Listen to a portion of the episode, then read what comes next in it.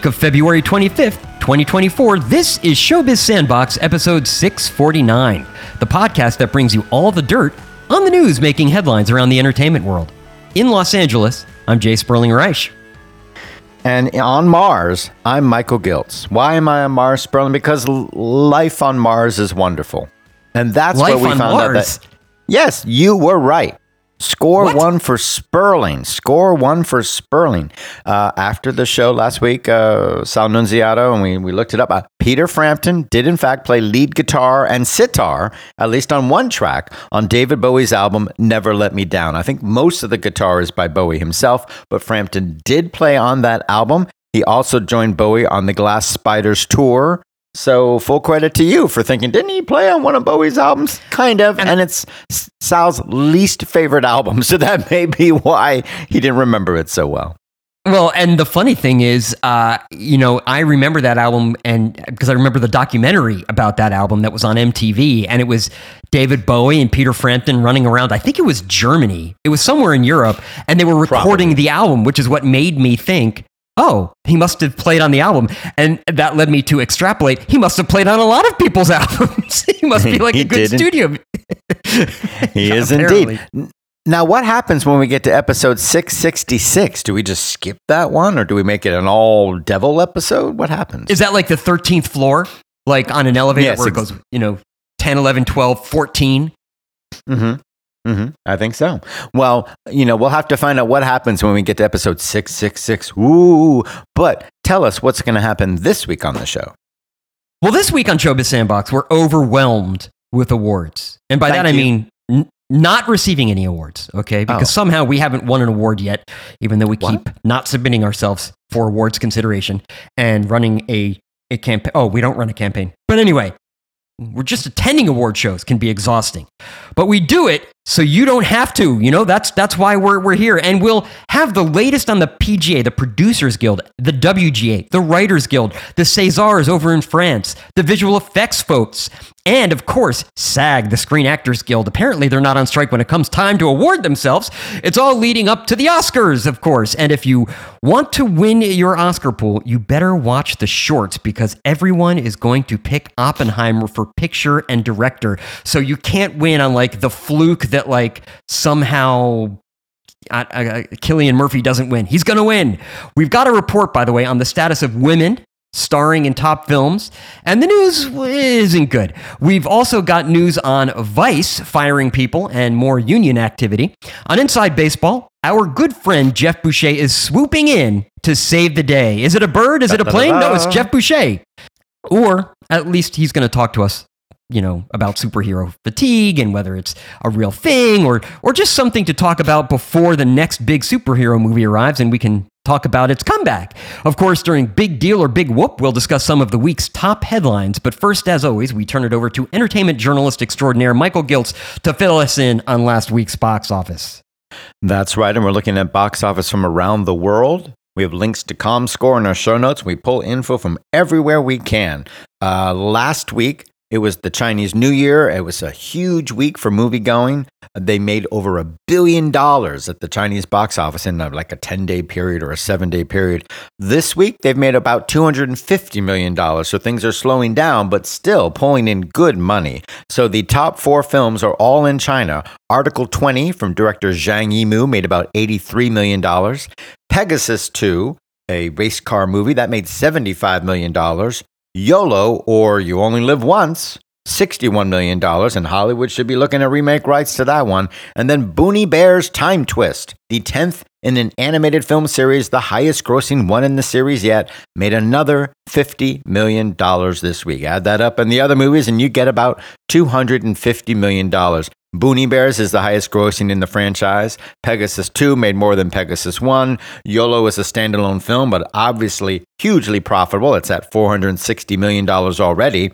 And Zhang Yimou's film is having the best legs. Uh, it started a little lower, but here it is at $290 million and still going strong. But there's news around the world, not just in China. Bob Marley, One Love, he wants to unite the world with music.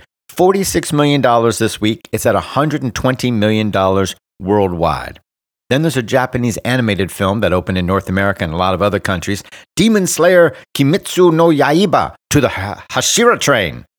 These movies have crazy long, weird titles, but it made $40 million this week around the world. It had made about 2 million, I think, in early previews or something uh, the week before.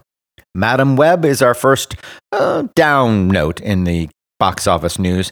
Madame Web made $25 million this week. It's at $77 million worldwide.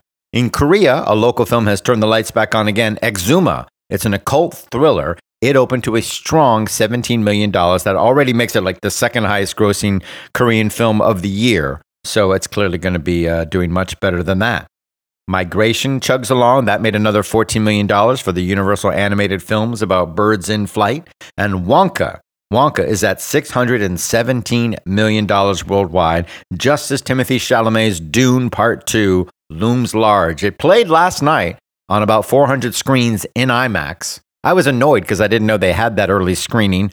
Uh, so I've already booked it for Thursday, and then I found, oh, it's available Sunday night. Son of a, and I go look, mm, all sold out. But oh well, but we don't have any numbers for that yet, do we, Sperling? No, we don't, and you won't until until uh, next weekend. Well, why not? Because it was sun. It was Sunday night. Why do they want to hide it? And why did they do a screening on a Sunday night? Which, like, why not? Now that means they're going to miss out on that first full screening of. Uh, it's just one showtime, I guess. It's just to get word of mouth out there, right? Right. Exactly. All right. Well, uh, there's not. There's a lot of good word of mouth about anyone but you. The rom com made another 11 million dollars, and it hit 200 million dollars worldwide. The rom com is back. And Argylle. Well, you asked you asked about why Sunday night because Sunday night is mm-hmm. a very slow night at the box office usually. So why not try and get a sold out screening at an IMAX theater? No, I meant why not Monday night? Another another slow night at the box office, and you would have it all in the same week. But they don't care about weeks anyway. They only count weekends, so they wouldn't care. They'll start counting the box yeah. office on Thursday. But if that movie had had a screening on Monday night, they wouldn't have thrown that in, or they would have tried maybe. But there you go. Argylle made another $10 million. That's at $87 million and counting. Scrolling down the list, we have a lot of other movies. Go to our list, follow our show links, and you can see what's going on.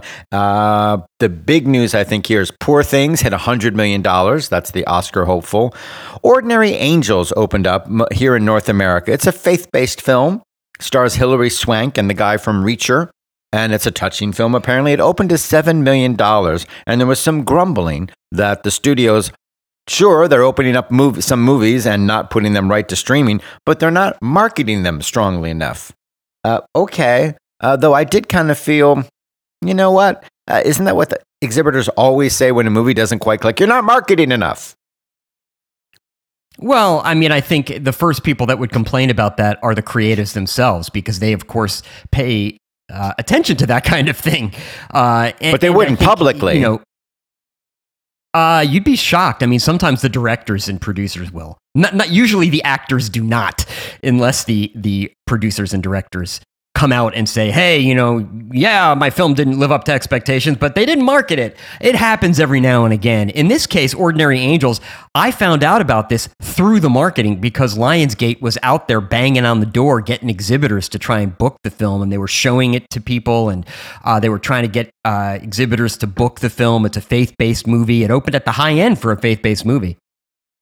Well, I don't know about that. They were expecting uh, uh, 10 million at least. You got Hilary Swank and you got the guy in Reacher, and they were hoping for a little bit more. I think it cost about 13 million dollars to make. But my feeling is, you don't know what they spend. You're like, oh, it doesn't seem like I heard about it. Isn't the same as you didn't hear about it, and you may not be plugged into the areas where they're going to really heavily market a faith-based film.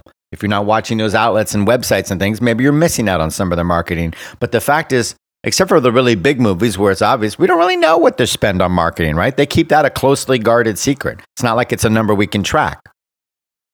Yeah, it, it isn't a number we can track. Certainly, the MPA in their annual report tries to uh, give you an average of what gets spent for a, a uh, a big blockbuster movie, but they don't. You know, Tom Quinn over at Neon was very upfront in a recent podcast uh, with with Matt Belloni over uh, at the Town and explained precisely how much he spent on and and Neon spent on you know a, a lot of films, including Ferrari. He, he, said we picked it up for fifteen million dollars, our most expensive movie to date. We spent fifteen million dollars marketing it. He talked about how much money he spent on Parasite 15? and how much 15? Marketing 15 film. million? Fifteen Yeah. million for Ferrari. Ferrari. That's it? $15 million? One five? yes, That's nothing. yes. Keep in mind, they're only marketing in North America because that's the only place they have the film for. So it's $15 million North America only. That seems really low. Well, that's his point, is that that's why he's so willing to talk about it because he's basically saying, look, here's how you make money. You've got to, and he was very open about talking about the awards campaign for Parasite, which I think he said they spent a million dollars on. So you're saying, yeah, they're not spending money. We- We're not going to waste money on theatrical, on marketing. Because, I mean, Ferrari was a disaster. Yes. Well, for them, it's a $30 million all in, you know, so they, they spent $30 million getting that movie into North American movie theaters. It cost $100 million to make. And Quinn's point was I can't speak for the producers of that movie and why they spent that much money making that movie. But for well, that's us- not a lot of money with the Michael Mann and that cast. That's not a lot of money for a period film with that big cast and that money. But it only grossed what? $40 you know worldwide. It grossed $40 million worldwide. How is that a success story for him? He spent 30 million. Oh, he That's wasn't saying it was a success story.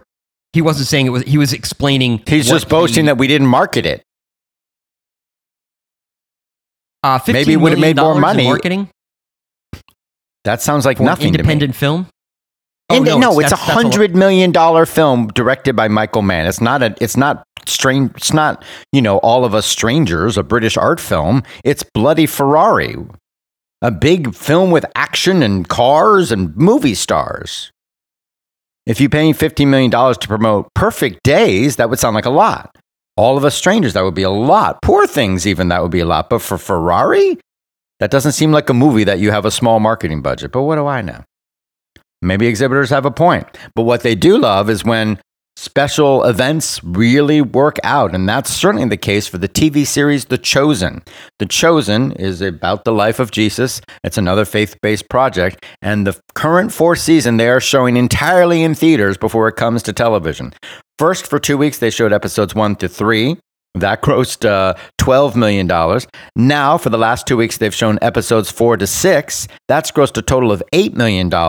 And next week, they're going to have episodes seven and eight for one week only. So they've grossed $20 million at the box office for a TV show that people paid to help make and will pay to watch online. Here's my question: Is can are they showing it outside the weekends, or are they saying no? It's one night, or you know, here's the time you. No, no, no. It has full screenings. It has full screenings, I believe. I don't think it's just for one. No, because they made $4 million. I don't know that they have all day, every day, but, but I think it's a fairly robust screening schedule. Okay, Maybe it depends on the market you're in. But nonetheless, they've made, you know, $12 million from the first three episodes, $8 million from the second three episodes. And I can anticipate they'll probably make about $8 million or $6 million for the final. They're going to make $25 million from showing this TV series in theaters where people pay to see it twice. That's, a, Yeah, that's an remarkable. amazing, amazing accomplishment. And of course, it's an unusual one off show. We've seen Game of Thrones and season openers come to movie theaters and things like that, uh, but it doesn't happen a lot. So you need the right film at the right time. Certainly, there are films that fall through the cracks for us that we don't track them very well because they're never quite hitting a million dollars or they're not at the top of the charts in other countries. But Perfect Days, the Wim Wenders film, we've been talking about that. Uh, that's now at $18 million worldwide. And the British film I just mentioned, All of Us Strangers, starring Andrew Scott and Paul Mescal, two very handsome men, uh, that is at now on Hulu streaming, but it grossed $16 million uh, worldwide. So those are pretty nice little success stories for those uh, art films. And of course, neither of them stars a woman. What's happening to films led by women? Well, you might recall the uh, inclusi- inclusivity. Uh, I don't want to say waiver. It's uh, the inc- inclusivity clause that Frances McDormand talked about at the Oscars one year. Uh, Sarah Smith over at USC put together that study and, and that that concept, and they just published a new study. And films led by women just 30% of the top 100 US releases, uh, a 10 year low. Now, keep in mind, uh, and this isn't an excuse of any kind, I'm just letting this is more of a an explainer. They used the top 100 theatrically released films. They did not count any films that were made for streaming or that only appeared on streaming. So that's one thing to keep in mind. They said Barbie and Taylor We're talking Swift, about big Hollywood. they we're kind talking about big Hollywood movies. We're Yeah, talking about yeah. big Hollywood. We're not talking about art films. We're not talking about made for TV on Lifetime Channel. We're saying of the Correct. big movies people go to see in theaters, only a third of them st- were starring a woman. Correct. Or or I think directed by a woman, if I'm not mistaken. I'm pretty sure it was, Mhm. you know, helmed by a woman. It's they were basically saying, you know, were these female led, and that included director. Uh, and I, I actually overheard. There are a a- precious few of those anyway. So, but I think it's the same thing. Barbie was directed by a woman and starred a woman. Yes, Cocaine Right. Bear was directed by a woman and starred a woman. But it's a ten-year low. Barbie and Taylor Swift can only get you so far. Only three movies out of the top 100 featured a woman who was 45 or older: Cocaine Bear, Magic Mike's Last Dance, and My Big Fat Greek Wedding Three. Two of the, one of those was a hit. Men over 45, however, they were in a third of all films, not three films, a 32 films as lead or co-lead, including 24 that just had white men only. Now the list does not include ensemble films like 80 for Brady, though I think that would be pretty clearly a, a female-led movie. I don't know why they don't do that, but if you add them in, it really doesn't move the needle. So most films not starring women, and when they do, they're young. So, not the best thing, and you don't want to give them an award for that, but it was award season. A lot of awards happened this weekend. The WGA, the Writers Guild of America, is so far behind that they're just doing their nominations now. They've just announced their nominations, and they'll when I all saw be that story, to- I was Mhm. like, wait, not the winners, the nominations. I was like, oh, Yeah, they're going to be giving out the awards in May, and people are going to be like, huh? So it's the usual suspects. If you're looking for what's missing from the Writers Guild list, it might be because the writers of those movies weren't, you know, members of the WGA. But of the Oscar contenders, the hopefuls, four movies are missing from this nomination list, and those are Anatomy of a Fall, Maestro, Poor Things, and The Zone of Interest. So if you're wondering who's got the inside track, you figure those films, you're not going to get an indication from the Writers Guild of America, or they're really not that excited by them. Either they weren't eligible or they weren't excited. But yes, Barbie and Oppenheimer and The Holdovers and Killers of the Flower Moon and so on are in the mix. But they're not competing in the same category when it comes to Barbie and Oppenheimer. Uh, the another really interesting award is the Visual Effects Awards. They came out. Have you seen the film The Creator by Gareth Edwards? I have not. Although, you know, it came and went so fast, I did not see it. Yeah.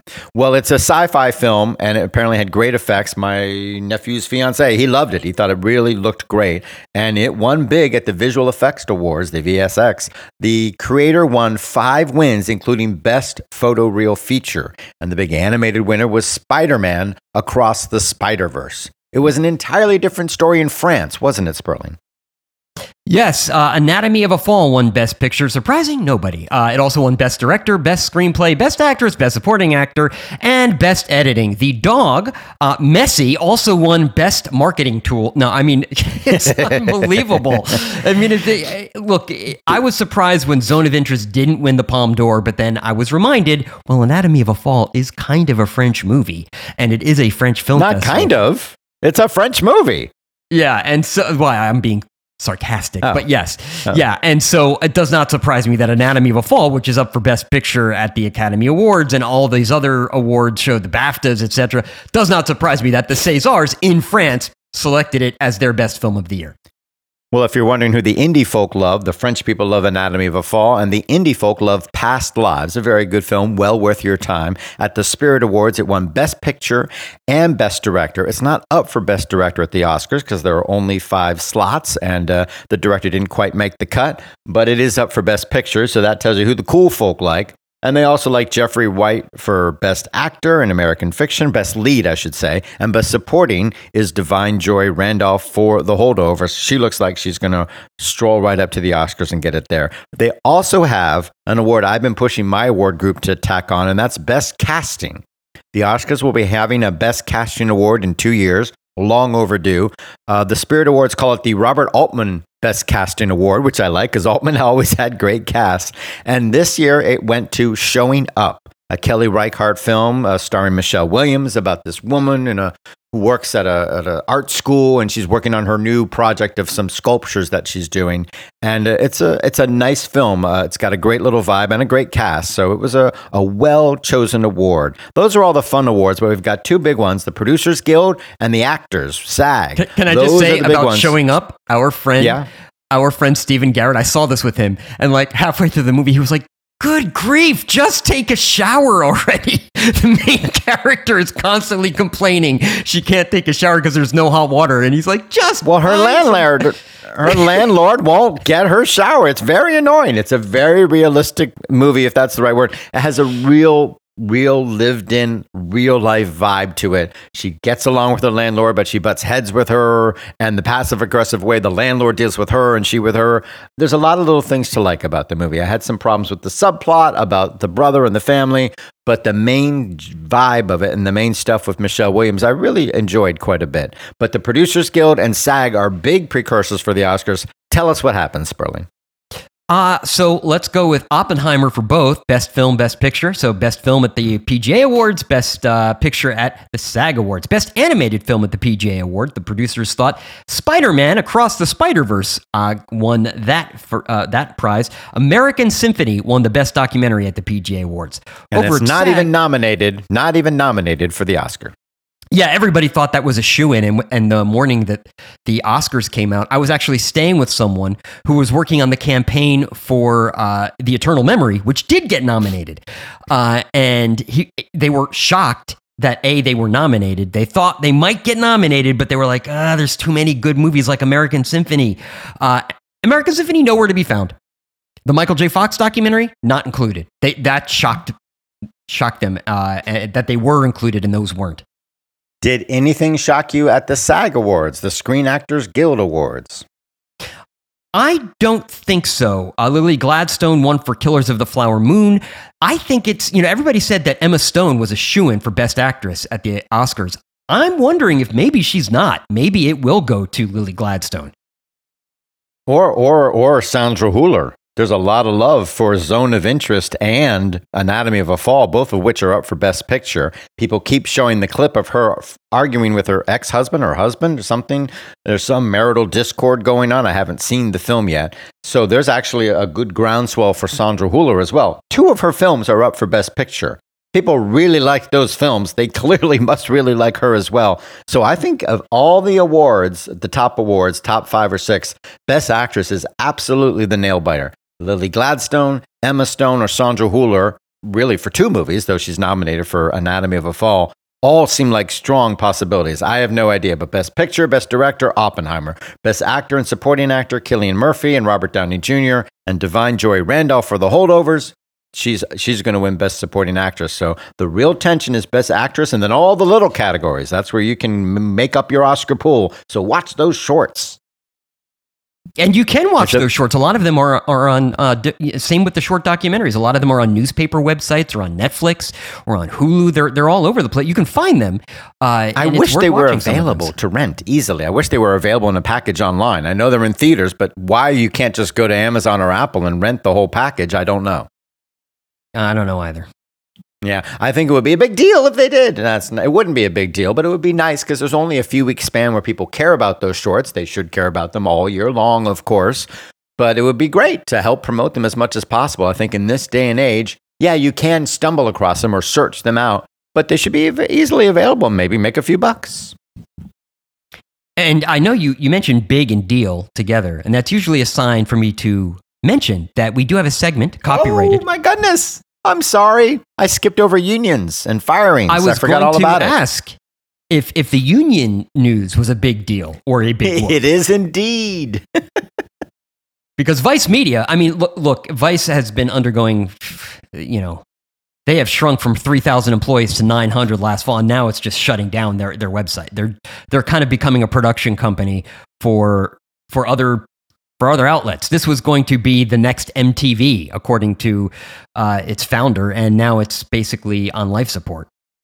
It was the new form of media. This was how journalism would be done. So it's very sad to see uh, our hearts go out to all the people who got fired. And when people get fired, other people who have jobs say, you know what, join a union. That doesn't seem like a bad idea. Off Broadway, employees at the Atlantic Theater Company voted overwhelmingly to join IATSE. That's the International Alliance of Theatrical Stage Employees. It's about 178 workers in all. Most of them voted, 73% turnout. I don't know where the other, you know, 40 people were. Uh, 129 uh, people actually voted, and only one of them voted no.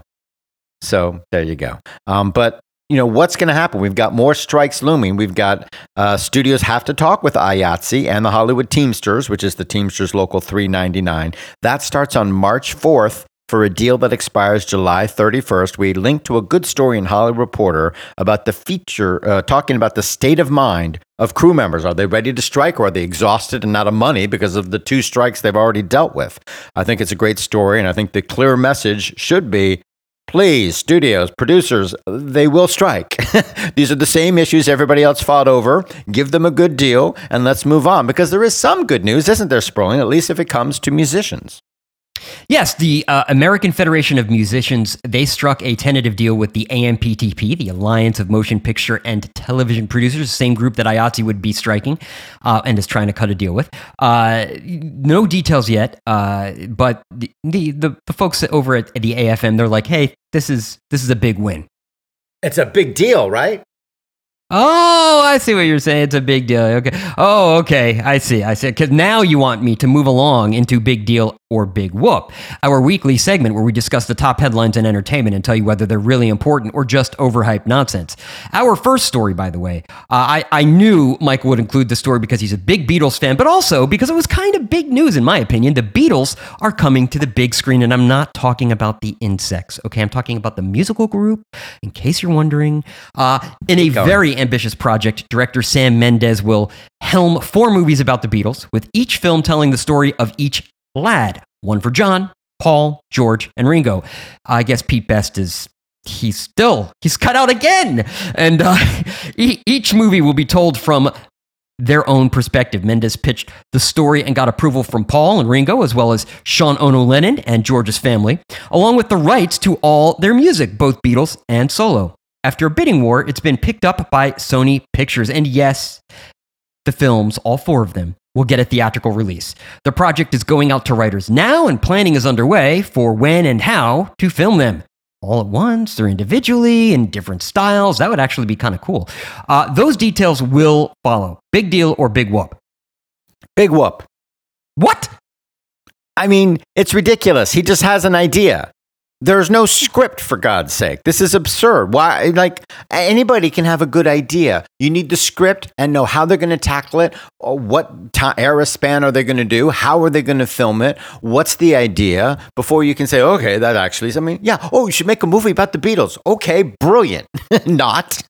you should make a movie about each Beatle. Of course, suck up to each of them. Sure, fine. But ideas are cheap. You've got to actually have a script. Nonetheless, it will be the most exciting casting since Gone with the Wind. Tom Holland as Paul, Barry Keoghan as Ringo, Sperling as Yoko Ono. Who knows what will happen? So yeah, I'm I would be more, more excited. Sean Ono Lennon kind of guy, you know. Yeah, I would be more excited if they had scripts and an actual plan rather than a vague idea. The Beatles will be coming to the movies, but imagine if they could tour. That's about the only way Live Nation might have had an even better 2023. The live event venue and ticketing company saw attendance and revenue soar all around the world. And concert going is definitely more international than ever, with K pop and Latin actors eh, all over the top 50 charts.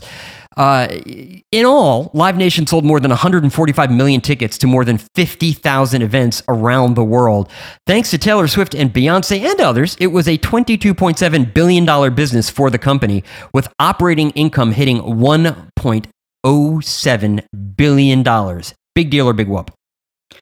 Well, it's a big deal. I anticipate next year will be lower because you won't have Taylor and Beyonce touring as much as they did this year, but you never know. Uh, I don't know who else could step in there. So, but that won't mean the end of the world. It will just mean we just had the biggest concert tour of all time with Taylor Swift and a massive tour from Beyonce. They're both still touring, I think. I know Taylor is. I think Beyonce may have ended. I'm not sure, but Taylor's got more days. But nonetheless, it won't be uh, as as big a leg as it was the first time around. So you know, probably there'll be a downturn next year. That's what happens. Warner Brothers Discovery did not have a very good Christmas at the box office. And this whole Warner Brothers story, as well as the Paramount stories, could be, eh, you know, uh, its own segment. Wonka was a hit, okay? But Aquaman and The Lost Kingdom and The Color Purple were both money losers in the fourth quarter. Plus, an ad downturn for its numerous linear television channels hurt the company overall. Nonetheless, an earnings call about the entire year managed to find some good news. WBD claims its streaming division is, for the first time ever, um, first among major studios, that is, to show a profit for an entire year. In Sort this of. case, yeah, in this case, about $100 million. Now, streaming divisions vary from studio to studio. And, in the, and once again, in this case, they, they refer to the streaming division as direct to consumer. And it includes the money brought in by the premium cable channel HBO, which isn't exactly direct to consumer. Uh, but it's not they'll it. And it's not streaming. yeah, exactly. Uh, still, ads were down 14%. The fourth quarter loss for the company as a whole was $400 million, but that's not as much as one year earlier. And its stock fell 9% on the news. Uh, I think it was down to 10% at one point. It hit a new low. Over the past 12 months, its stock down 46%. Not to worry, though. David Zaslav has an attack plan for 2024. What he doesn't have is any forecast financially for the entire year of 2014. He and Gunnar, uh, the CFO, they were like, "Yeah, we're not giving any guidance." It's like, "Oh yeah, companies on the rise usually do that." Um, anyway, uh, I think, well, big deal or big whoop first. Big deal. Tell us why. And tell us about Well- the shenanigans around streaming profitability, which is a joke. Well, I think HBO, eh, you know, the network alone, on its own, used to bring in $2 billion a year in profit. In profit, not, not in revenue. This Right. year, when, when HBO was combined with streaming, which they say is making money, the whole division made $100 million. So you lost $1.9 billion somewhere. and this was all done while you cut hundreds, thousands of jobs, actually, hundreds of millions of dollars out of thousands of jobs, as well as you've reduced the amount of content you're making. So you've lowered costs drastically and you've only made $100 million. No, absolutely nobody was fooled by this. Everybody, you know, the, the amount of like eye rolling when they were like, we've, we've made $100 million. This year." Everybody was like, yeah, yeah, yeah, yeah, yeah. Okay. Uh, here's I think the it was. I think it was the Hollywood Reporter that actually went with that as their first headline.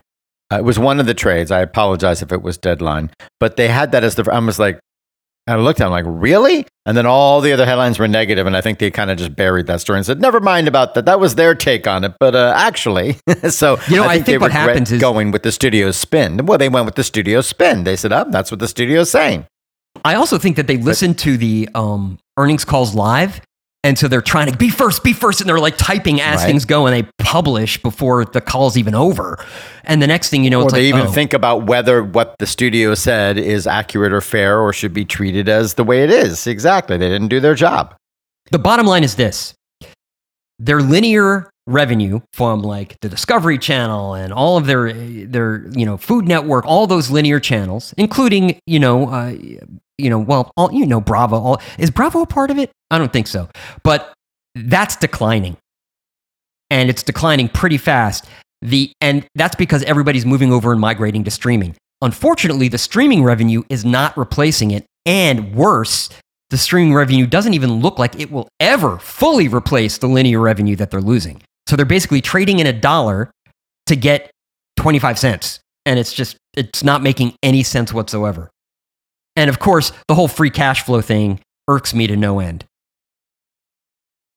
And of course, uh, let's keep in mind uh, David Zaslav's compensation over five years was about half a billion dollars. Half a billion dollars. We don't even know what he's got yet for, for the previous year that's just happened. But half a billion dollars uh, over, over five years. Stock is down 46%. Um, their debt is down now, as their well. debt Went is down also from down.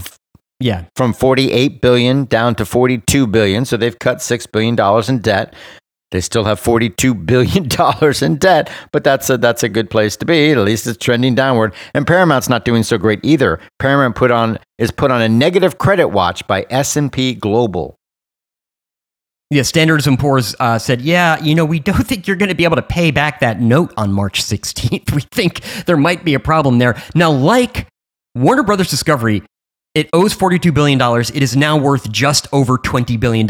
It, that's what its market cap is. And I don't think we did, we kind of mentioned Paramount last week, and we didn't really do, uh, we could have done better, let's put it this way, in covering Paramount because listen to this the week they had. Starting on February 11th, they broadcast the Super Bowl with ads that cost $7 million for 30 seconds. That's pretty good, right? That's pretty awesome. Yeah. Then on Monday, they got the great news. Monday the 12th, Nielsen announces huge ratings 123 million viewers for the Super Bowl, like one of the highest rated televised broadcasts of all time. The Great highest. news. Then on so so that is you know when you decide on Tuesday the 13th you go, you know what? We're going to we're going to lay off 800 employees. So that they Right. said that on the, and then on Wednesday, Warren Buffett, who a year ago invested a billion dollars into Paramount Global, he announced that he sold a third of his positions in Paramount, which usually means that's what he that's what he had to announce. He's probably sold off a lot more, but he had to make public that he sold off at least a third. Once it hits that level, he has to make an announcement. But more than likely, the traditionally you'd be selling off before you have to make that announcement because of course it would tank.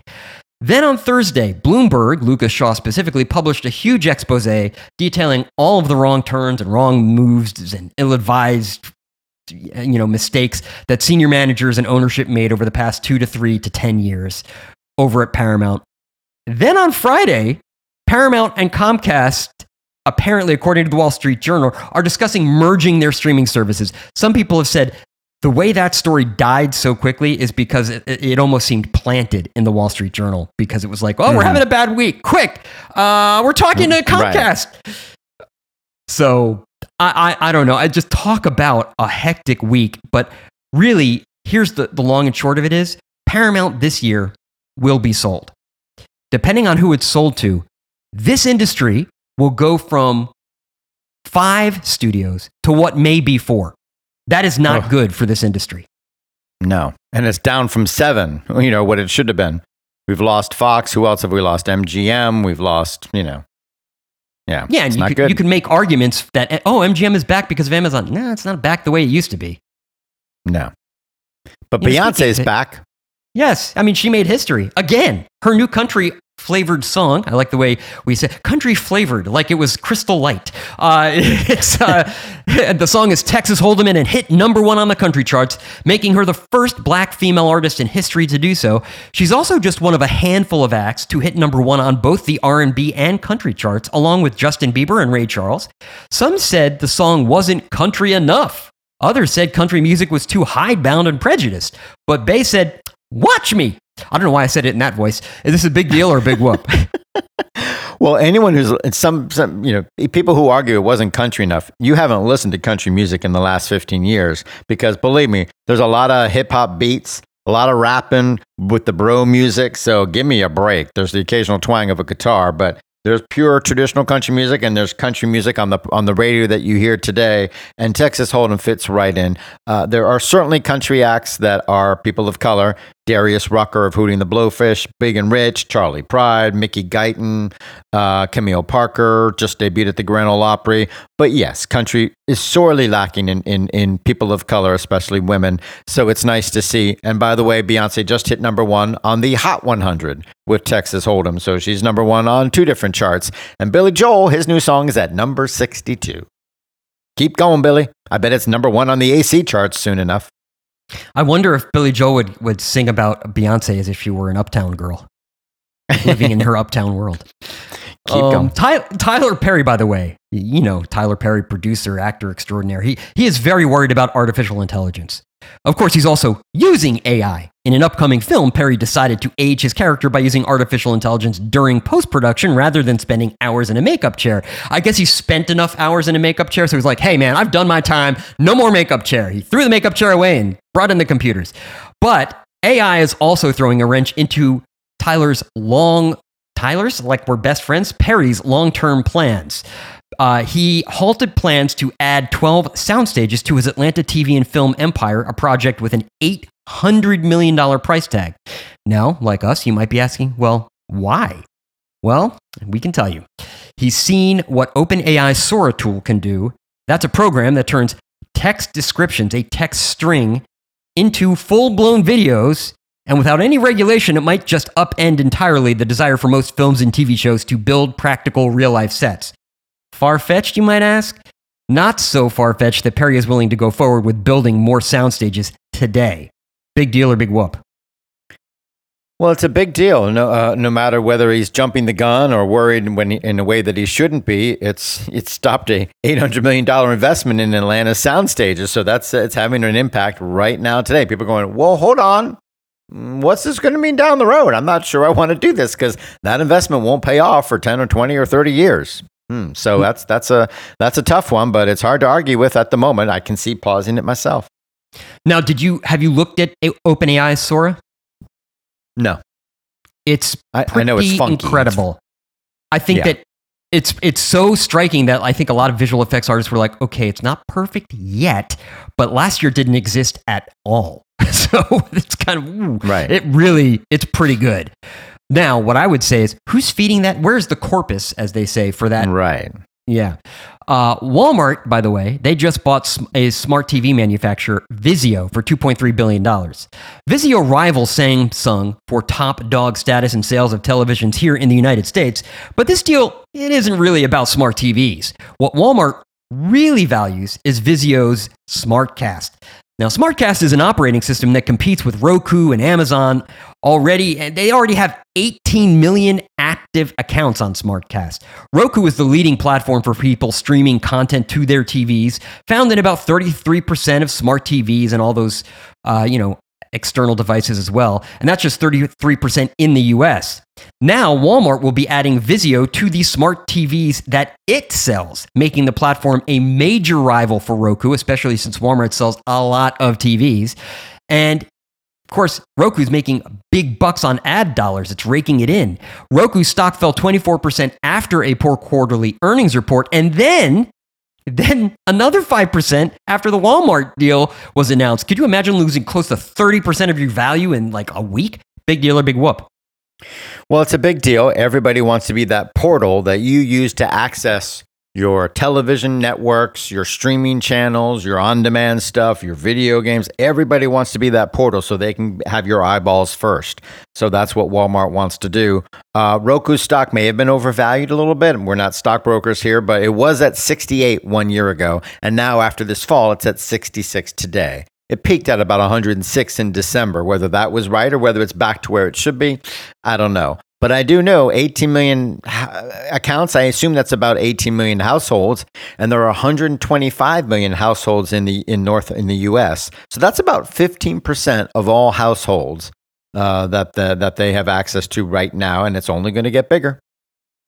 Nielsen recently noted on a cold day in January, it measured more people streaming more content than any other day in history, and that's just in uh, you know, a couple uh, of countries. It's a huge milestone. Uh, and I think, you know, I think it's only the United States. Anyway, keep in mind, it's only for the streaming that is measured by Nielsen. They track smart TV viewing, like we were just talking about, for certain platforms only.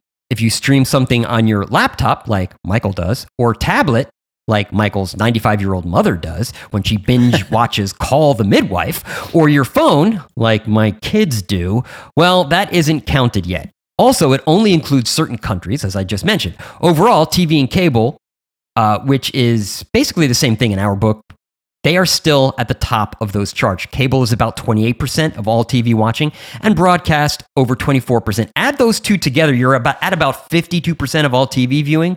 Streaming is second with 36% of all TV use, and other which I don't know what other is, counts for 12%. When you look at individual platforms, now we're talking YouTube, it's the most popular, accounting for 8.5% of all TV viewing. That's more than Netflix at 7.9%, Amazon Prime way back at 2.8%, and Hulu at 2.7%.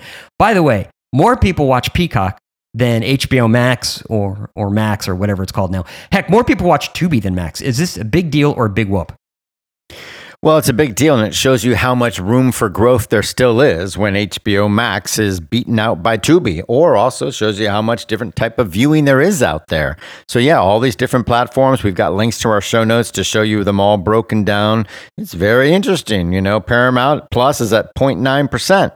But Peacock's at 1.6%. It's right behind Disney Plus. It's very close to Disney Plus. So, and they're all way behind Netflix and YouTube.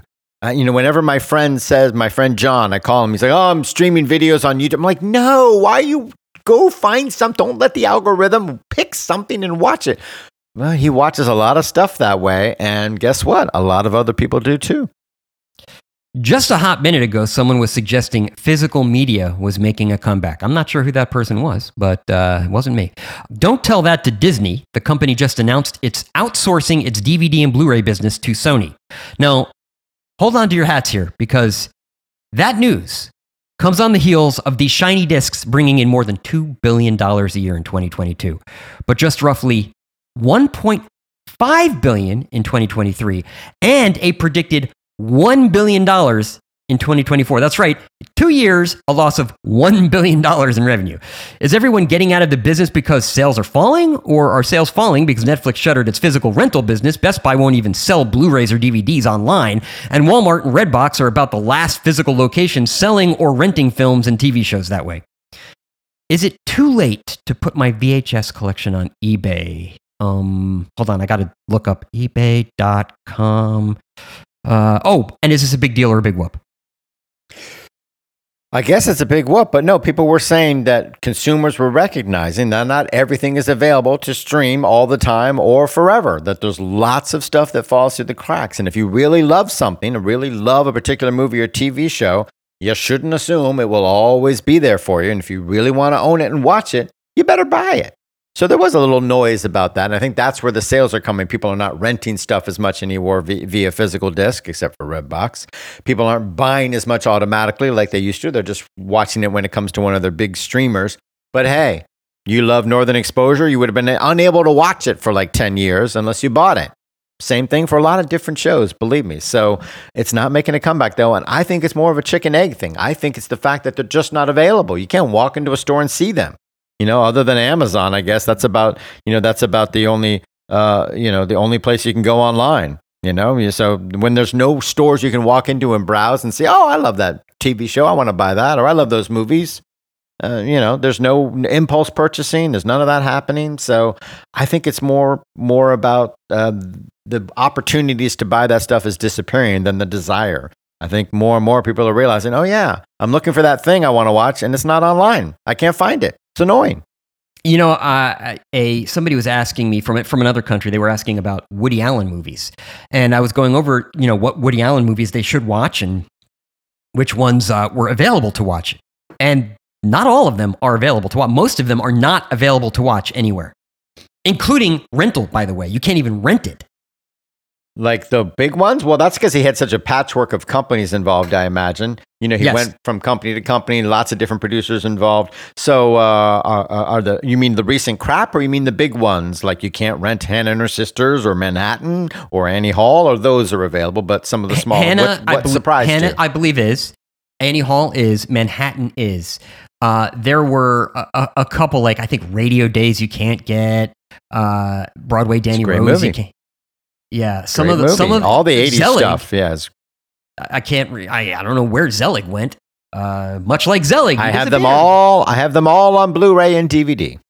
Yeah, there so you, you go. Can come Vicky over to my house. Barcelona. Oh no, you well, can. Sorry, I'm surprised. Vicky, Match Point. You have to. Uh, you have to rent that. Um, you know, small time crooks. You have a lot of them. You have to rent.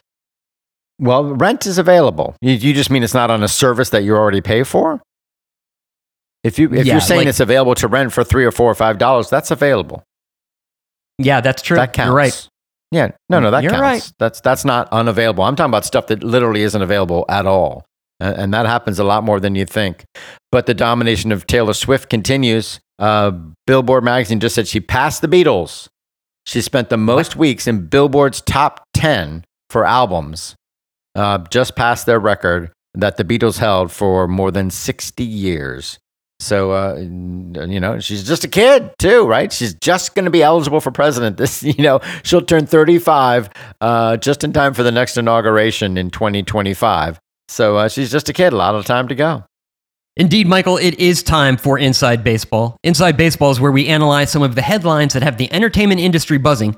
We'll explain what they mean for the business and, more importantly, how they affect you. Well, this week, of course, uh, this affects everybody that goes to the movies because the superhero movie is facing its biggest enemy yet audience indifference. Madame Web is the latest superhero flick to open to poor reviews and or bad box office. Fans are tired of doing their work when every iteration of the Marvel Cinematic Universe ties into one another and it feels like one long story rather than movies you can just watch and enjoy on their own. Remember those days? You could just watch, you know, Iron Man and it was a self contained movie. Uh, the fun just isn't there anymore. But you know what? It's not all bad news with some great movies and TV shows and a reboot in the works that looks like they're getting smarter about the future.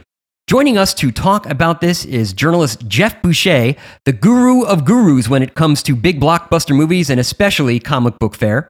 He's been a big wig at Comic Con. He's been on the set of more big franchises than you can shake a stick at. He's sat down with the top stars and writers and directors, and he's just as well versed with the top talent in comics. Geoff launched highly successful verticals for the Los Angeles Times and Heavy Metal, and is working on a book about the Marvel Cinematic Universe that capitalizes on his 20 plus years of experience covering this world. Geoff, thank you for joining us. And where can people follow you online, and what new projects should we be watching out for? Yeah, you know, uh, I'm still on Twitter, X, and Facebook and Instagram. Uh, just under Jeff Boucher. It looks like Geoff Boucher, as you guys know. Um, and uh, the book is still coming. So. Uh, now, here's a question for you, and I know Michael, you have a bunch of questions. Twitter, X, are you still? You're still on it. I, have noticed. Are you still getting as much? Uh, kind of. Are you still on it as much, and are you still getting as much feedback from it or I- interaction? No, not really. Not. Uh, yeah, it's just it's uh, demoralizing and uh, and uh, deflating sometimes. So I just I just have it there for when I'm ready to to use it again. But it ha- it's not very inspiring, that's for sure.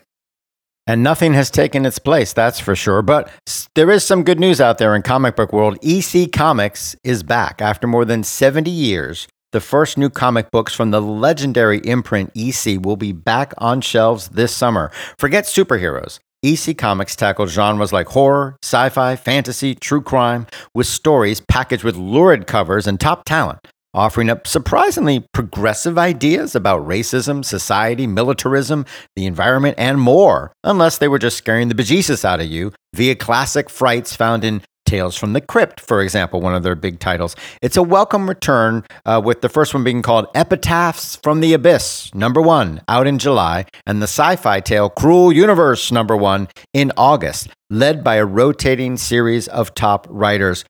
I'm no expert. From what I hear, though, and all my understanding is EC Comics really is one of the legendary imprints, and it's very exciting to see it back. What do you say, Geoff?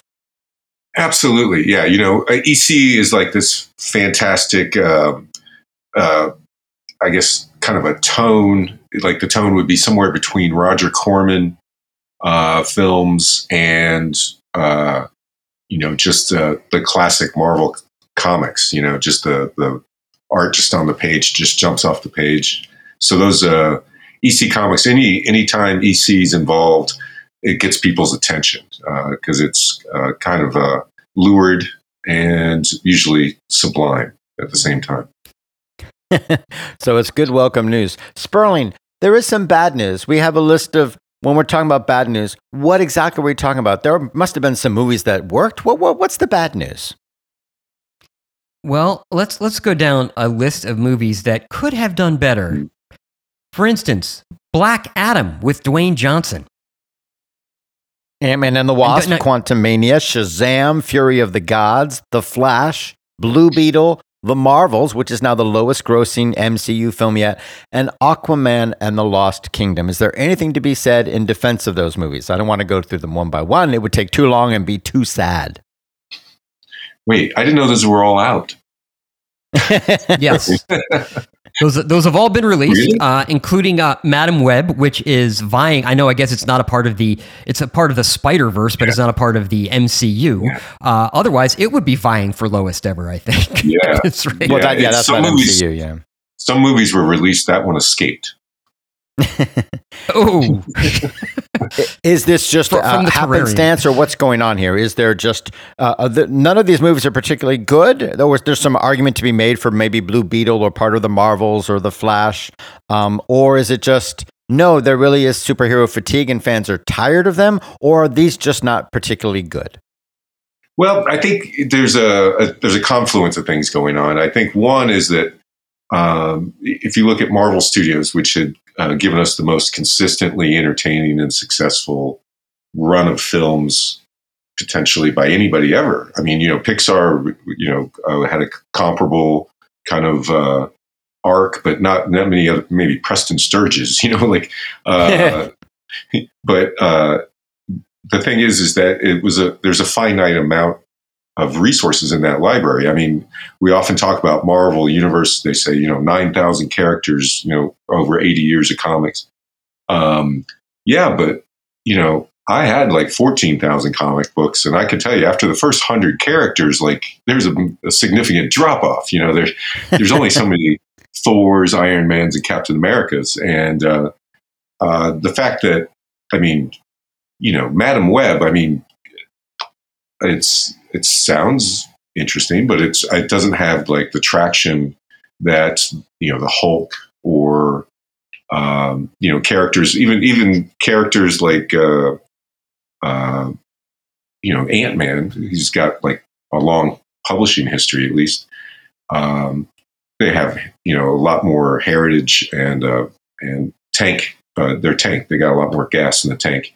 The other thing too is that Marvel um, in addition to kind of getting past the A team uh, and the B team, um, they also have had a 300% increase in the amount of content they're creating. You know, between uh, 2008 and, and uh, 2021, they had like 23 movies.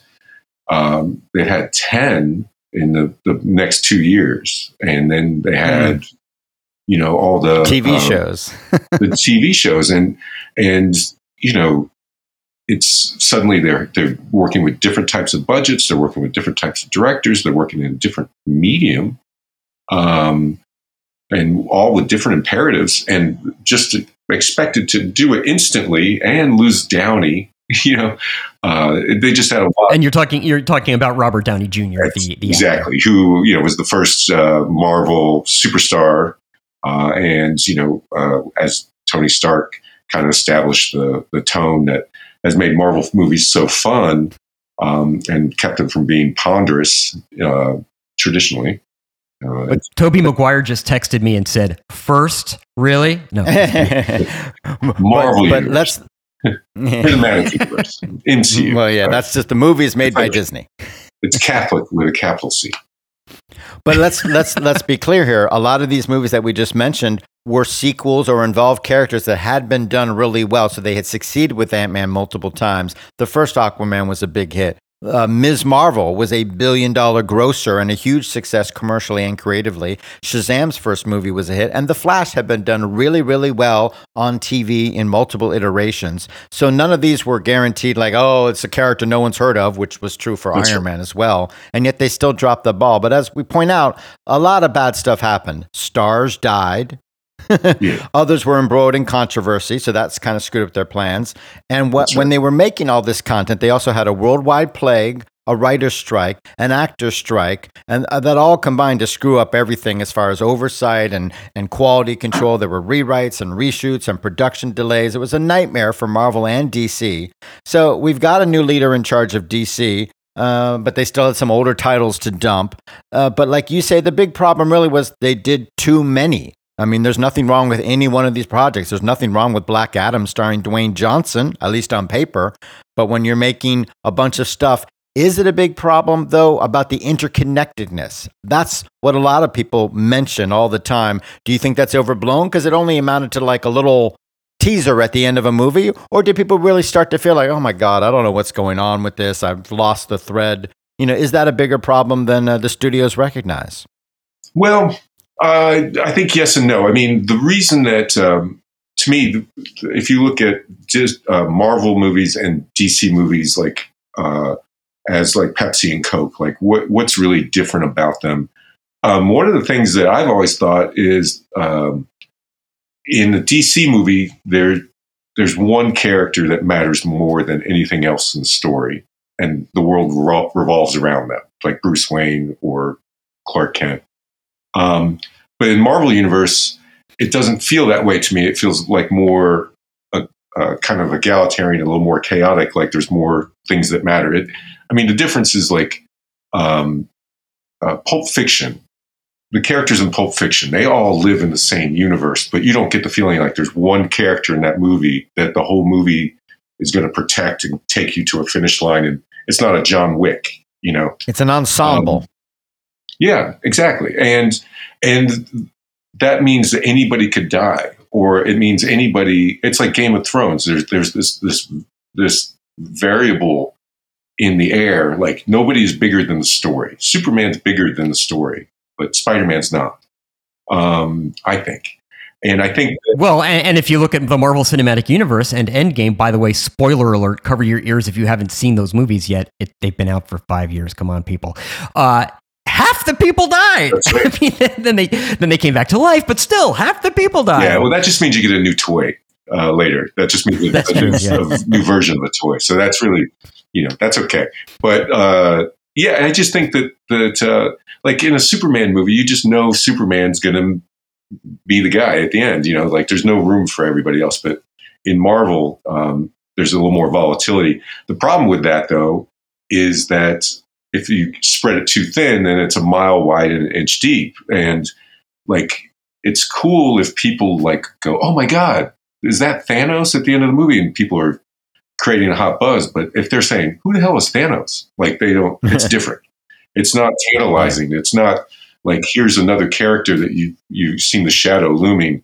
It feels more watered down. And I think also before we had an agreement with Marvel is that they made movies and we watched them. Now it's movies and hmm. TV shows, and then if you don't watch the TV show and you get you know it's just when you're jumping from the Cineplex to the living room, um, you know, day and date then then it it becomes a dicier prospect. And uh, and then there's also the Fox stuff too. You know, inheriting, uh, sort of acquiring Fox, and how that changes everything. The volatility of that too.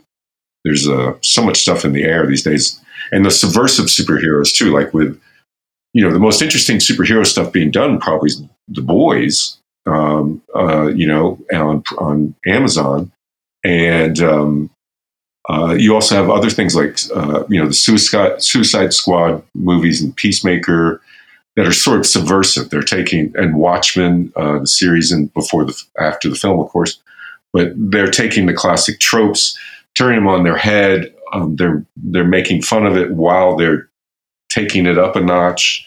That's really hard to compete with unless you are Hugh Jackman and and uh, Ryan Reynolds I mean, that movie's going to be massive. You know, I think that that's going to change the whole conversation because that's going to be like the Joker.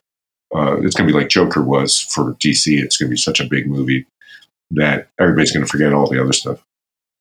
I, I think that that Deadpool. You're talking about Deadpool, whatever the next Deadpool, Deadpool is. Deadpool, yeah, together. Three, yeah.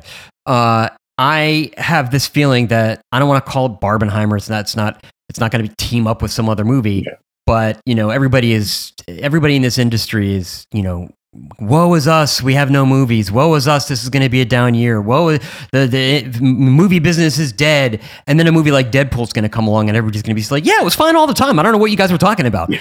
i think deadpool like you i think it's going to be a massive hit. Yeah i think i think it really is. I think it's going to um, it's got some of that lightning in a bottle thing that harley quinn the characters had, you know, with uh, with Margot Robbie's work on that.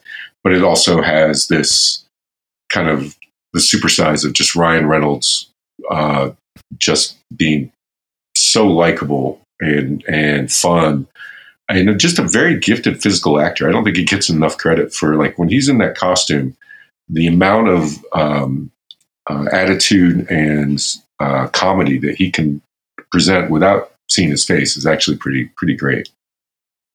You know, a, a movie that I thought didn't get enough credit was The Flash. Yeah. Uh, I thought, you know, it was. It was a fine movie. I mean, maybe too much was going on because, you know, afterwards, if you asked me what it was about, I'd be like, I don't know. There was that funny moment, and then there was that bit, and you know, it's like it was pretty good. I remember seeing that at CinemaCon, and everybody came out going, "Oh, it was pretty good, actually." Yeah, And and, and yet dies completely dies upon release. yeah. I just think you know, I I think uh, with Batman too, you know, like it.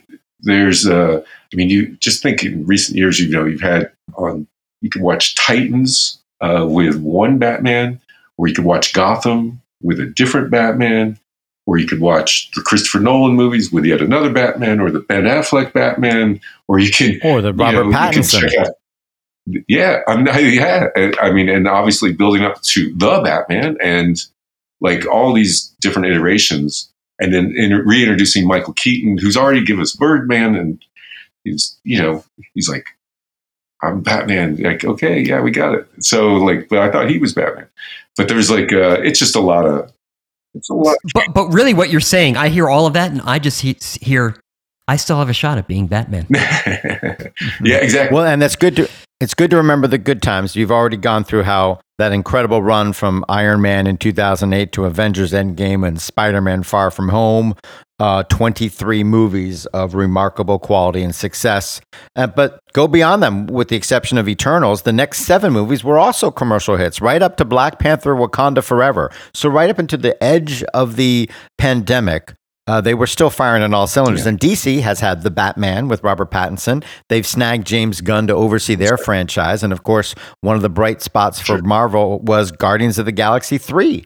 Um, and of course, Spider Man Sure. Across the Spider Verse and Teenage Mutant Ninja Turtles are both great animated hits that deserve all the accolades they get. Right. And even though there's been a ton of TV, there are some bright spots like What If and Loki and The Boys and its spin off Gen V and My Adventures with Superman, even. So, like you say, there's been a really dark time here for the last two years, but there's been a lot of stuff the strikes, the, the pandemic, too many, too much product that they're just trying to shove out there. And they're going to cue the comeback in about two minutes, right? You've got Deadpool 3, Deadpool and Wolverine. You've got the Joker musical, which is a crazy roll of the dice, but I love it.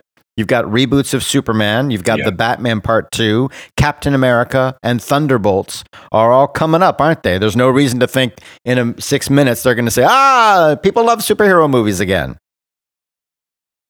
Absolutely not. You know, and it's also it's like uh, if you don't like this summer's production of Romeo and Juliet or The Nutcracker, just wait till next year because it's seasonal, and that's that's what we're at now. Is that these brands, you know, they're not just uh, existing for the sake of a great script. They're ex- they they exist because there's a lot of plastic to be sold at, at, at Target, and there's a lot of T-shirts to be sold at Target, and there's a lot of things at Walmart that have these faces on them, and they need the constant commercial. People need Halloween costumes. That's that's mm-hmm. what we're talking about here. Exactly. And like Exactly. Robin Hood and Sherlock Holmes and Tarzan, there are stories that can be told again and again. It's not a cop out. There's lots of Hamlets. Why shouldn't there be lots of Spider-Man, right?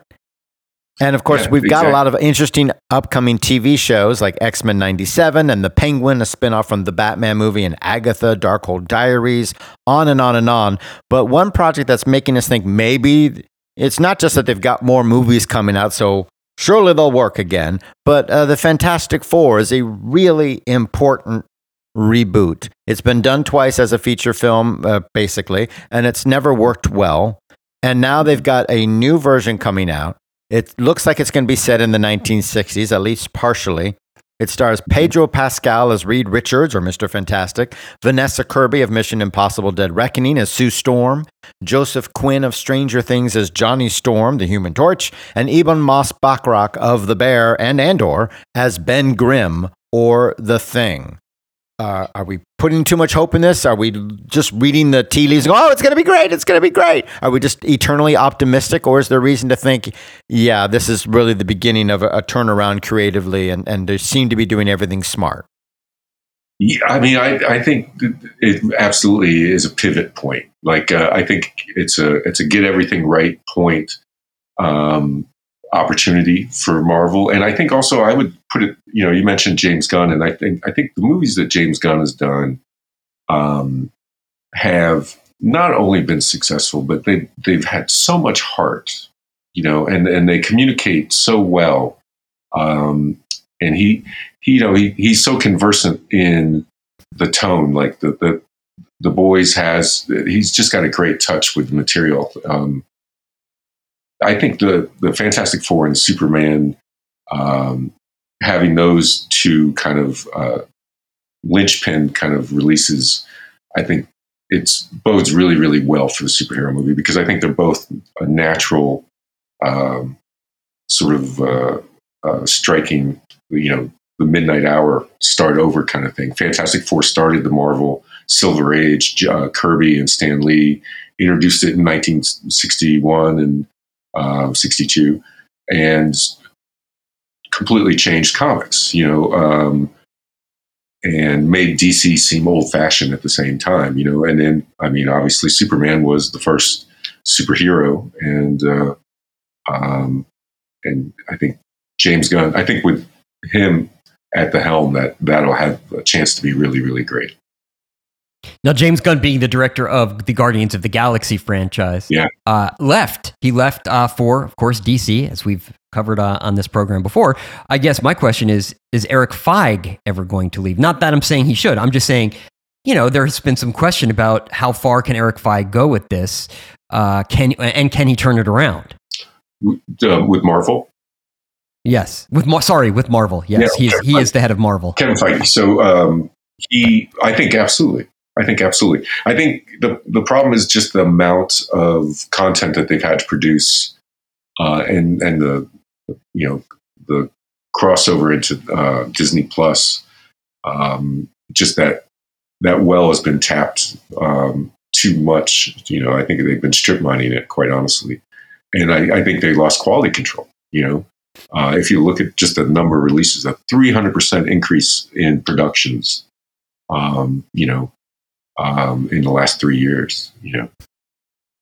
Well, the Hollywood Reporter has a feature on how Marvel is retooling, but I read that feature and I don't really hear them learning any lessons. It doesn't really indicate any grand rethinking of anything. Maybe at most they say, well, the showrunners on TV shows should maybe have more control, but they don't seem to be rethinking all the interconnectedness of the movies and TV shows or that that may have run its course or they've done it too much. Basically, they just say, yeah, you know, we know what we're doing. We'll be fine. So, if you could give them any tips or any pointers, what would it be if there is any lesson to learn, or maybe they are just fine and, the, and everything would be okay? They don't need to change their modus operandi. But uh, like you, I think, and they have finally admitted, less is more for sure. That's certainly one thing they should learn. Yeah, and and you know, how can we miss you if you don't go? You know, like so, like so. Take a break, guys. You know, every once in a while, like give us a like a, a little break, just so we can kind of gather ourselves. But I think also, you know, it, it's a generational thing. I think, uh, you know, you had the, the, the cycle of the great success and, and, and, um, you know, sort of Avengers and that graduating class, uh, and, you know, and then all the challenges that we've been talking about. Um, so I think that now they, they've had a chance to reload. And I think, you know, the, the great advice is I, I would think for Kevin uh, that anyone could give him would be um, to remember what got him here. I mean, his understanding of who the X Men were uh, when he was working on Richard Donner's movie um, and uh, the Donner Company's movie, the first X Men movie, and getting that experience when he was working with Raimi on Spider Man, understanding what to keep with those characters, understanding that uh, Wolverine doesn't have to be five foot three like he is in the comics, but he does need to have stupid hair. Like you know what what's important, you know, um, uh, that kind of sensibility and that antenna um, will really serve him well now that he's getting the X Men back, um, but now having control over them in a, in a totally different way and getting Fantastic Four. I mean, so here you have two of the crown jewels of the Marvel comics, right? The X Men which is the most successful comic of the uh, late 70s, by far the best selling comic of the 80s and 90s of any comic book. Um, and then Fantastic Four, which is, you know, the, the royal family of the Marvel comics story, the saga. Um, you know, they're the first family. So um, he knows this stuff. This he grew up with this. He lo- he's ready for this. This this is his chance to do what he's he did with the Avengers, is to take Marvel classics, put them on the screen instead of taking a comic book and turn it into a movie. Take a movie and turn it into a comic book. He knows how to do that. You know, uh, the, and I've said this on this program before, but there's a, a, a video that right before Endgame was released, it was how to catch up on on all the MCU 22 films in five minutes. And I watched it and I thought, you know what? If you watch this and you're an actor, and even like a, even a, a working actor, one that you know whose name we would all recognize, and you watch this five minute video and you don't see yourself in it, Yeah. you're calling your agent because it literally, I mean, between Paul Rudd Yeah, and, yeah. and Natalie Portman, Anthony Hop, I could go on and on. Anthony Hopkins, Oh, yeah. Paul, Yeah. I mean, uh, Robert Redford was in Renee an Russo, MC. like you know, like just you know, kind of Everybody. Jeff Bridges. Yeah, yeah. People forget, you know, back back in Iron Man. It's great. Yeah, I mean, if you're if you look at that and you go, oh yeah, I should I should be uh, I should, where's my If agent? you're not in Potter, Lord of the Rings, or Marvel, you're not in the Comic Con marketplace. Oh, you're not British. Yeah, exactly. All villains, all villains are British. Yes, all villains always, even the Nazis are British. Well, well, Geoff, it's always a pleasure to to hear what you have to say. You know, do you still cover music, by the way? Because I know you cover. Yes, you cover superheroes. Yes, you cover you know the comic books and comic book movies, but you also cover music. I mean, you you know, I always found like he, you have the career that every entertainment journalist wants.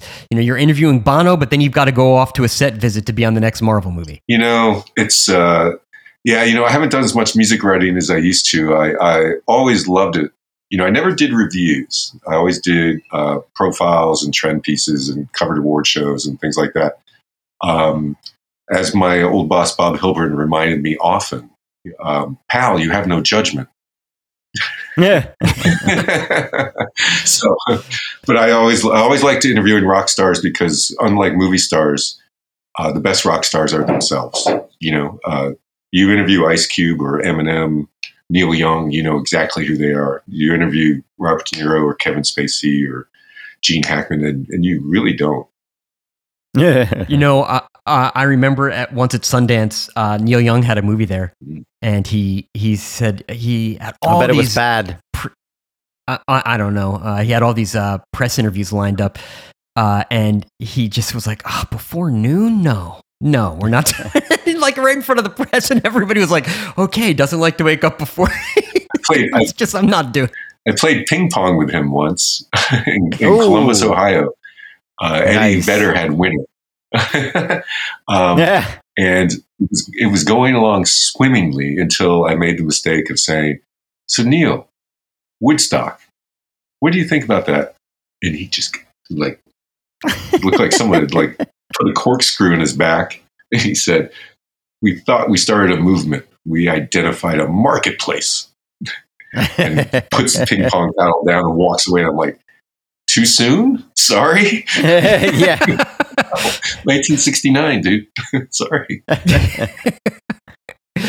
Well, hopefully we will have you on again uh, long before uh, I guess what uh, we're going on like over 50 years now, right? So uh, Yeah. Yeah. So ho- hopefully before 50 years has passed, we'll, we'll have you on again. But thank you uh, for taking the time to speak with us. Always. It's good seeing you guys. Well, that was great of Geoff to join us. I know he's got some TV work coming up. As soon as we can promote it, we will. Uh, so that's exciting news for him in the future. And he and I first met each other at the Alligator, the Independent Florida Alligator, the largest student run newspaper in the country, college newspaper. And uh, it's at the University of Florida. That's where we met and worked together on that paper. And they're having like a reunion um, celebrating decades of the Alligator. Uh, so I guess he and I maybe will join that virtually because we both have other commitments. But uh, it was cool to hear from him again and, and his thoughts about Marvel and DC and the superhero future. Well, is the alligator still being published? I'm asking Oh, for yes. a bunch of I'm bu- asking for a bunch of journalists who used to work at newspapers and are wondering if they still have jobs. Uh, they do at the Alligator, but you don't make a lot. Back in the day, Yeah. only like a handful of people made money actually working at the Alligator. Uh, like a top editor and people like that, they, they they get a little stipend, a little tiny amount per story, uh, but it wasn't enough to live on. It wasn't a, a, a paying job for most of the people who worked there, and it wasn't school credit either. Because it wasn't officially affiliated with the University of Florida. It had gone off campus when it wanted to report about abortion rights and abortion clinics, and the university pushed back. That's when the alligator famously went off campus uh, on that issue to have independence, and it continued ever since as a as a thriving private enterprise. It's a business. So, uh, but it was Well- great. It's where I, got, I learned my trade. Well, and uh, and you practice it still, and there are some people who are not practicing anymore. And I don't That's- mean I don't mean the Yankees. They're still practicing. They're at spring training, but I'm talking about some people who died over the last week. That's right. Actor Kenneth Mitchell died at 49 after battling with Lou Gehrig's disease. Is there a ranking of bad terminal illnesses? Because ALS would seemingly rank toward the top. He's known by Star Trek geeks because he played four different characters, including three Klingons, on Star Trek Discovery. Kenneth Mitchell also enjoyed other roles, including a brief bit in the movie The Marvels, but it was ALS that defined the last five years of his life and turned Mitchell into a trailblazer. Because he was already well known and well liked, most of his final roles featured him in a wheelchair, even when the role hadn't called for that. But one did. Star Trek Discovery crafted a role and a special effect. Uh, they didn't use special effects to show him walking. Instead, they created a wheelchair hovercraft just for him. So that was very cool of them. And it was cool to see him breaking down barriers and showing people in wheelchairs can be incorporated into TV shows and movies. Uh, all you need is the willpower to do it. Yeah, well, and uh, if you ever want to, I'm trying to remember. I think it's Gleason, uh, Steve Gleason, the uh, football player. There was a a documentary made about uh, about him, uh, Mhm. and he got the same disease, ALS, and he has been struggling and fighting with that ever since. And if you really want to know what that disease is like when it strikes you at that age, that is a it's a very good movie to watch. Uh, well, Well- it's a good movie to to understand. Uh, it's Yeah. it's a heartbreaking movie. Well, what's the name of the mill of the film? I believe it's called Gleason. All right. Well, the Oscar nominated special effects artist Matt Sweeney also died at the age of 75. His Oscar nomination was for the Ron Howard film Apollo 13, maybe Ron Howard's best movie. He also worked on other films like the Fast and Furious franchise and Lethal Weapon franchise, The Goonies, Galaxy Quest, The Lost Boys, Big Top Pee Wee, and Steven Spielberg's 1941, which I have never seen. But his Oh. most last, yeah, most lasting accomplishments are his inventions, all made in collaboration with others. Ultimately, he opened a special effects house to promote and sell them, including the Sweeney gun, which simulated bullet hits, a mic rig for shooting car chases, and a mixture of liquid nitrogen and liquid oxygen that produced safe and breathable fog. So that's kind of cool. By the way, if you're wondering, Apollo 13 was nominated for Best Special Effects. It had a 50 50 chance of winning. Only one of the film was nominated, but it won Babe, uh, which is. Are a you very good- serious? Well, Babe is a great movie too. It's uh, the pig talked for God's sakes. It was all Okay, animals fine. talking. It was no, the, what the Babe wasn't actually a talking pig, you know. And a, another one of the many unsung artisans who make Hollywood hum is sculptor Ken Melton. He died at 68. He specialized in sculpting clay maquettes for animated movies. A maquette, historically, is a scale model of a larger sculpture. Maybe Michelangelo made or had made a maquette of his statue of David as a guide to the much larger one he would finish. In animation, maquettes became key to the new digital world of animation. Melton worked on TV and other areas before being hired by Disney. His first job was sculpting a maquette for the film Aladdin. He created a tiger head that would move and talk in the cave of wonder that Aladdin stumbled into. And that was the first computer animated character in a feature length film. They took the sculpture he made, scanned it, and used that as the basis for all the computer animation of that character to come. He went on to do work on a lot of Disney films after that, like The Lion King to Tarzan, The Incredibles. He also worked for other studios and then moved to Laika, where he was key to its growth in stop motion animation, like their masterpiece, Coraline. So, you know, you don't hear a lot about maquettes or people making sculptures so they can scan them and then use them in movies like Toy Story, but that's one of the many ways that they do that. So that's very cool. And finally, Indian radio legend Amin Sayani dies at 91.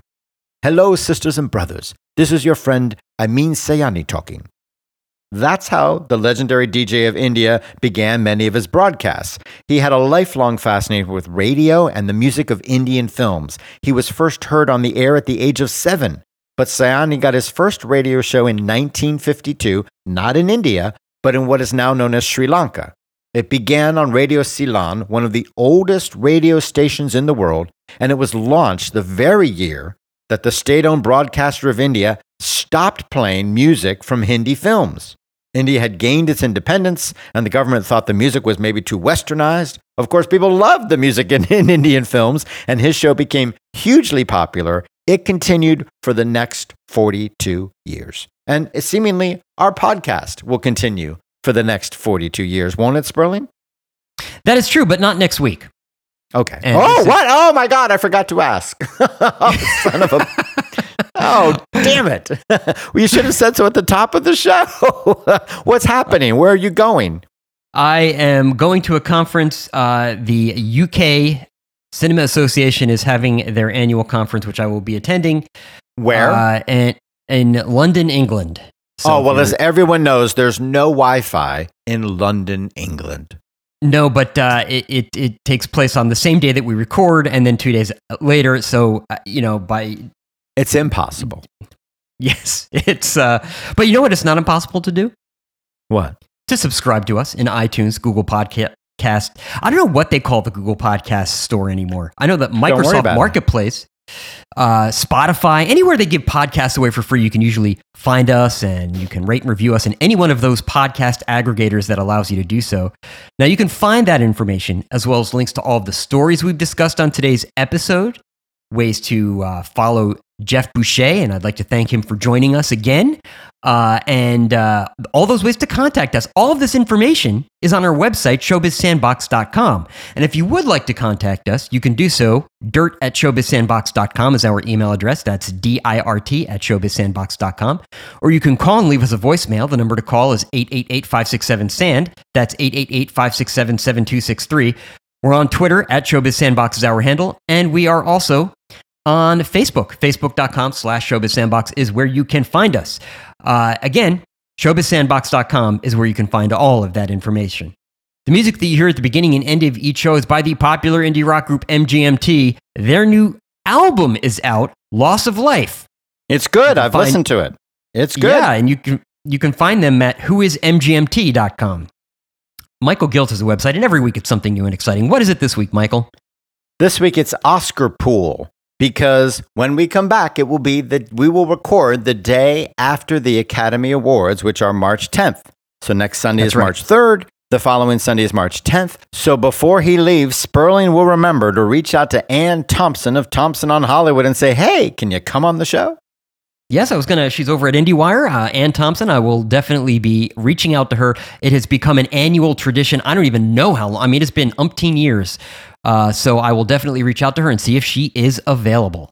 But, uh, you know, if you can't find any of Michael's coverage on that particular website, why not head on over to michaelgiltz.com where all of his coverage of the entertainment industry is aggregated. Some of my work can be found on celluloidjunkie.com. Until next week, or two weeks from now, play nice.